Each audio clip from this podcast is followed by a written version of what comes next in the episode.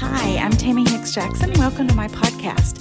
I am a Christian pastor in the United Methodist tradition, and this podcast covers a variety of topics. You may find anything from Bible study and devotions to yoga and meditation from a Christian perspective to my thoughts on Christian leadership and the church. Look for the descriptions and the tags for each episode to find what you're interested in, and thanks for taking this journey with me. Let's jump into this episode. Picking up with Jeremiah chapter 43, we remember that some people from Ammon have come, emissaries of the king of Ammon, Ishmael and ten men have come and killed the governor, Gedaliah, that King Nebuchadnezzar has appointed over Israel. And so the people who remain are afraid that Babylon will blame them. They won't believe that it was the Ammonites that killed, including some Babylonians who were there, and they think they should flee and run away. They've asked Jeremiah. Jeremiah has asked God, and God has said, stay put.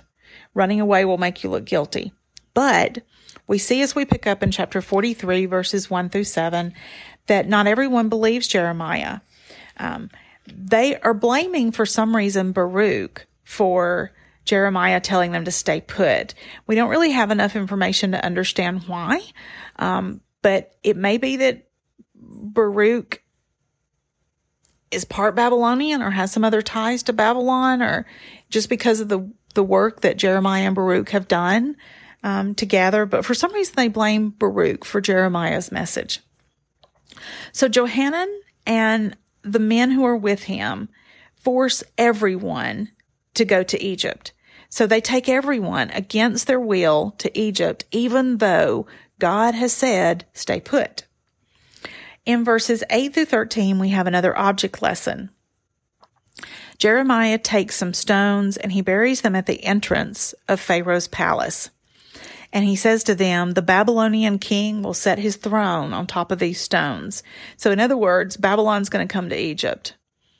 Remember, Jeremiah has already said, fleeing to Egypt will not help you escape the violence. In fact, violence will find you there. And yep, Babylon is going to come and destroy Egypt too. So there's also a metaphor that Egypt will be like nuisance vermin who cling to the shepherd's cloak in the fields. They're easy to throw off and discard. That You just pick them off, throw them away. Um, Nebuchadnezzar is going to ravage the land of, of Egypt. Um, and we have to wonder, was Babylon always planning to attack Egypt? Or are they pursuing the Judeans who are here? Did the fact that they run away and try to hide here become the reason that Egypt gets attacked? I don't know. Chapter 44, in verses 1 through 14, we see that the Judean people who have fled to Egypt looking for safety have started worshiping the Egyptian gods. It seems absolutely ridiculous to Jeremiah, and it does to me as well, that they would continue to do the very things that brought on all this in the first place.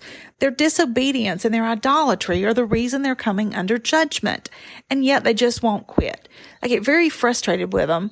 And then I have to pause and look at my own life and see how hard it is for me to give up habits. I keep going back and do making the same mistakes over and over. And so I want, I need to be gracious with them because I certainly want God to be gracious with me and my failures and shortcomings in there. Um, and so they're going to receive some punishment. Um, the remnant that has fled there is going to be punished there for this. Verses 15 through 19, um, Jeremiah's word to them of rebuke is met with stubborn resistance. They say, Our lives are better here. Our lives are better serving these Egyptian gods than they were serving the one true living God, our own God. Um, things were bad when we were serving that God. So, you know what? We're going to keep doing exactly what we're doing. Basically, they tell, tell Jeremiah, buzz off, mind your own business.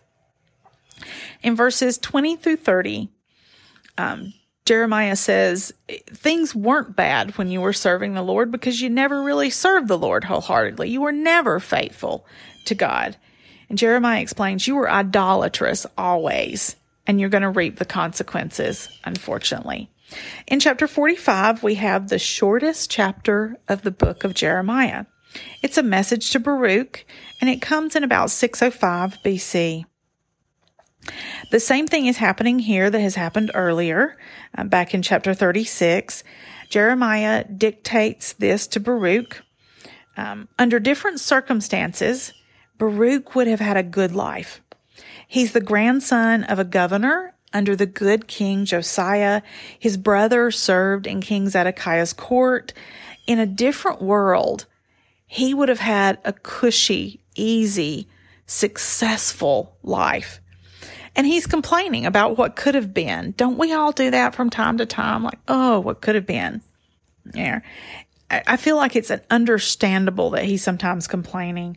Um, but Jeremiah comes to him and gives him a word and basically says, um, God doesn't apologize. It is what it is. This is the time in which you were born. This is the time in which you live. Um, but you are going to live. You're not going to die tragically, painfully, or you're not going to, it's just not going to be the life that you wanted, but you're going to have a pretty decent life concern, considering the times you're living in. So it's, um, not exactly a great message, but it's not quite hard either. It's just a good, firm, um, reality check that we all need sometimes. Chapter 46, we go into a section that starts here with 46 1 and goes all the way through 51.64 with oracles against the nations. Jeremiah is going to move from country to country, giving oracles against them. He starts with Egypt in, chap- in verses 1 through 12. Not only is this a nation of great influence, but it's the nation we've already been talking about because it's where they've been forced to flee in chapters 42 through 44. He talks here about the Battle of Carchemish, which happens in 605 BC. This defeat is the one that secures Babylonian dominion in, in the known world of the day. Um, he talks about Egypt rises like the Nile. Every year, the Nile River flooded and brought good, brought good fertile silt up onto the land and then would recede, leaving that fertile soil. And so Jeremiah says, um, Egypt flows out of its borders. It rises like the Nile, but it retreats the same way because they have to retreat in the face of the Babylonians. Verses 13 through 26 Carchemish, where that battle occurred, is on the Euphrates River, and it's not in Egypt. It's a pretty good ways from Egypt. But Babylon is actually going to invade Egypt proper, Egypt itself. Remember, Jeremiah said the king of Babylon would put his throne in the palace of Egypt, so they were coming to the land of Egypt. Retreating from the battle will not end the conflict. There are several specific cities that get mentioned here. Um, and he uses some degrading terms for them. In verse 20, he uses heifer or cow. In verse 22, he talks about you're like a snake slithering away. Um, remember that the Egyptian people, snakes and cows and bulls were their gods. So basically, Jeremiah is calling their gods impotent. They have to run away. Um, however, they get a message of hope in verse 26. They will eventually bounce back and be restored. Now, Jeremiah inserts in verses 26 through 28 a little hope for Israel. Israel will be saved. Um, just like Egypt, they will rise once again. Chapter 47, we get the second nation that Jeremiah targets with his oracles to the nation, and that is for Philistia, the land of the Philistines. Um, they will be attacked by Egypt from the south and by Babylon from the north. He gives us a brief, vivid description of the battle. Um, the sounds of the invaders' horses and chariots will strike such fear in people that parents will abandon their children as they run away they will shave their heads in mourning. That was a pretty common practice and grief. Re- and we need to remember, they are told, that you deserve this for opposing the Lord. Once again, we just can't resist twisting the knife a little bit. Like, you had this coming, you deserved it. Chapter 48, Jeremiah now turns to the Moabites who live south and east of Israel across the Dead Sea. He gives us a huge amount of detail. Um, and apparently, the huge amount of detail for the horrible things that are going to happen is due to their religious practices. Um, they engaged in child sacrifice. Chemosh that we see in verse 7, 13, and 46 was the national god of the Moabites. Numerous cities are named. We get a lot of geography here. They are arrogant, prideful, insolent, and boastful. And in verse 47, however, they also get a little message of hope. They have a future. Chapter 48 the next focus for the oracle against the nations are the Ammonites. In verses 1 through 6, we see that the Ammonites lived east of the Jordan and north of the Moabites. They are frequently mentioned whenever we see the Moabites mentioned because they were frequent allies. They would band together to do things. Their national god was Milcom, M-I-L-C-O-M. The tribe of Gad, if you remember, when the Hebrew people arrived to take the promised land and they've gone in and conquered. The tribe of Gad chose to settle on that side of the Jordan River. And it seems as though when the Ammonites come in, they displace the tribe of Gad.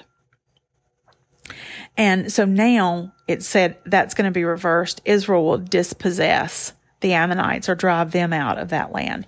We get a lot of the names of cities and we see that mighty Milcom will go into exile and everyone will be terrified. There will be great terror. However, verse 6, they get a message of restoration for the future as well. Verses 7 through 22 focus on Edom. These are the descendants of Esau. Remember Jacob and Esau? Um, and there Esau was the older brother who's cheated out of his birthright, and these are his descendants. Genesis chapter 25 verses 19 through 26 give you more of that story. They lived south of the Moabites in a rocky desert region along the southern end of the Dead Sea. Um, much of these verses right here sound like Obadiah's chapter on Edom's coming judgment. We'll take a look at that in a few days. Um, there's going to be complete destruction that's what's predicted here. There is no promise of restora- restoration given to the Edomites. In verses 23 through 27, Jeremiah now turns his um, attention to the city of Damascus. Damascus is the capital of Syria, and so it is a reference to what will happen to the Syrian people. They are to the north. Damascus has been a party city. Uh, you would hear reveling and partying and cries of celebration. In verse 25, we see that now we will only hear the cries of anguish, cries of pain there, and there's no restoration promised for Damascus. In verses 28 through 33, we talk about the cities of Kedar and Hazor. Um, little is known of these two cities, but the people sound nomadic. Like they haven't completely settled in. They're living in tents instead of houses. They don't have any protective walls. So these are really more like settlements than towns proper. They're probably traders, um, trading goods and services with the different peoples around and the tents allow them to, to move and change things when they need to. They are defeated by Babylon and there's no restoration promise. Um, Hazor, in fact, it says no one lives there. It's uninhabitable. Verses 34 through 29, we now turn to Elam. This is a country several hundred miles east of Babylon. Um, it really is here to represent the farthest known location for Nebuchadnezzar. It, basically, it's saying the end of his reach. He can reach the end of the known world. And this one is dated as being at the beginning of Zedekiah's reign. They do, however, get a restoration promise. Um, chapters 50 and 51 are going to conclude um, Jeremiah's oracles against the nations. The last and longest oracle here is saved for Babylon itself. Chapter 50 here represents the final words of the prophet Jeremiah. In verses 1 through 3, we see that the Babylonian gods will be put to shame. Baal and Merodach are their gods and they're going to be attacked by an invader from the north. This most certainly is a reference to the Persian Empire. In verses 4 through 10, this turn of events is going to bring about a new day for God's people. Um, the sheep who have been lost are going to come home and be lost no more. It talks here about the male goats or the he goats. Um, this is really bellwethers. We're talking about bellwethers. It means a trend indicator. So the he goats or the male goats are going to lead them skipping back home. A wether was a castrated goat, and they would put a bell around that goat's neck. And that would tell the shepherd where the flocks were, were moving, even if they were out of sight at the moment, like over a rise, they would be able to hear them. They castrated the goat to keep from hearing the ringing of that bell as they pursued the girls. So, um, a bellwether or a male goat, a he goat, like it's talking about here, would be a trend indicator. So everyone's going to follow these goats home. Verses 11 through 16 what Babylon once rejoiced in, she's now going to be on the receiving end of. Verses 17 through 20 um, they've already been called lost sheep. Now Israel is called hunted sheep. Um, but the destroyers are destroyers are going to be punished and they're going to be restored. Verses 21 through 32 give us a description of the Babylonian demise. Babylon has been known as a hammer, um, descending on the whole earth, like beating down all that is there. But the hammer of the whole earth is no match for the weapons that come out of the Lord's armory. God is mightier than the hammer of Babylon. Verses 33 and 34, restoration for God's people is set against the, the judgment that is coming on Babylon. In verses 35 through 46, Babylon will face the sword. They will have war, but they will also have drought and they're going to be given into the hands of a cruel northern people, which, as we've said, is the Persian Empire coming into power. In verse 43, the king of Babylon becomes unable to flee or defend himself like a woman in labor. When a woman is in the midst of giving birth to a baby, she can't run, she can't protect it, she can't defend herself. Um, labor pains come over you, and all you can do is is push in verses 44 through 46, the Chaldeans will be taken by surprise. Remember, Chaldeans are another name for Babylon. And it's going to be like a lion attacking sheep. Great will be their fall. Chapter 51, in verses 1 through 14, we get battle descriptions that continue. There's a brief insertion of hope for Israel and Judah in verse 5, and an urge for the people to leave Babylon now in verse 6 get out while the getting's good. It's going to be bad. In verse 11, we see that it talks about the king of the Medes. This would be Persia. It's the Persians or the Medes. This is the first direct mention of who those people are. And we know that the Persian Empire or the Medes destroyed Babylon in 539 BC. In verses 15 through 19, power and wisdom that come from God is contrasted with the stupidity of humans and idols. As we move into verses 20 through 32, we see that Israel, who are God's people, or how God is going to destroy the opposition in verses 20 through 23. It's really an interesting picture here. The weapons of our warfare are not carnal. Um, that's what 2 Corinthians 10 4 says to us. And when we look at the armor of God from Ephesians 6, most of those pieces are defensive. The only offensive weapon is the sword of the Spirit, which is said to be God's word. So God is going to destroy opposition differently than the way the people groups of the world fight. We fight differently. God's love overtakes. We overcome evil with good, not with evil. In verse 30, mighty Babylon as a warrior, the mighty warriors of Babylon will hesitate to fight. Um, Babylonian soldiers were not known for hesitating. They ran headlong into battle and never shrunk away from it.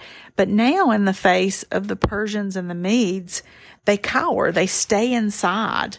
Um, they do what others did before them. In verse 31, from all ends of the empire, runners are going to come carrying news of the defeat that is happening everywhere.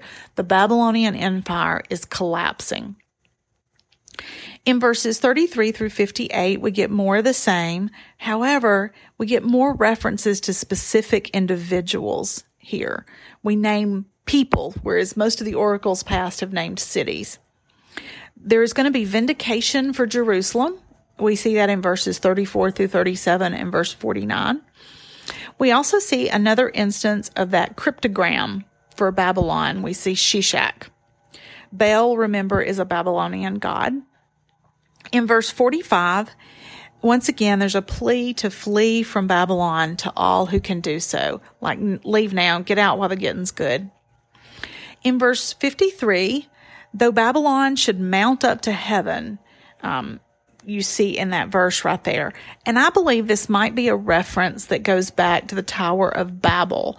Remember, it was the precursors of the Babylonians, that Tower of Babel, where they were going to um, build a, all the way up to heaven, um, reach a, a staircase into heaven. And so I think I think we're making a word play on that. Though Babylon should mount up to heaven, they still won't win. Verses 59 through 64, the oracles are now over. The date here is the fourth year of King Zedekiah's reign. He sends a scroll with the judgments on it to Babylon by Seraiah, um, who is to read it and then tie it to a stone and throw it into the Euphrates River.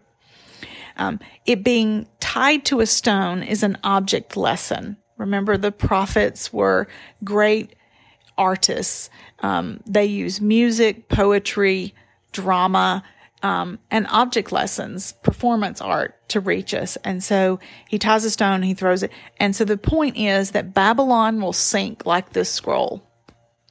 And then in chapter 52, the final chapter is an appendix to the book of Jeremiah. It recounts the destruction of Jer- Jerusalem. It borrows quite heavily from Jeremiah chapter 39 and from 2 Kings chapter 25. The final passage in verses 31 through 34, in fact, are virtually identical to 2 Kings 25, 27 through 30. We are 40 years after the fall and the exile, and we hear about King Jehoiakim being shown mercy. It's a glimmer of hope for the kingly line of David. It just might survive. Um, take a look at 2 Samuel 7, 8 through 17.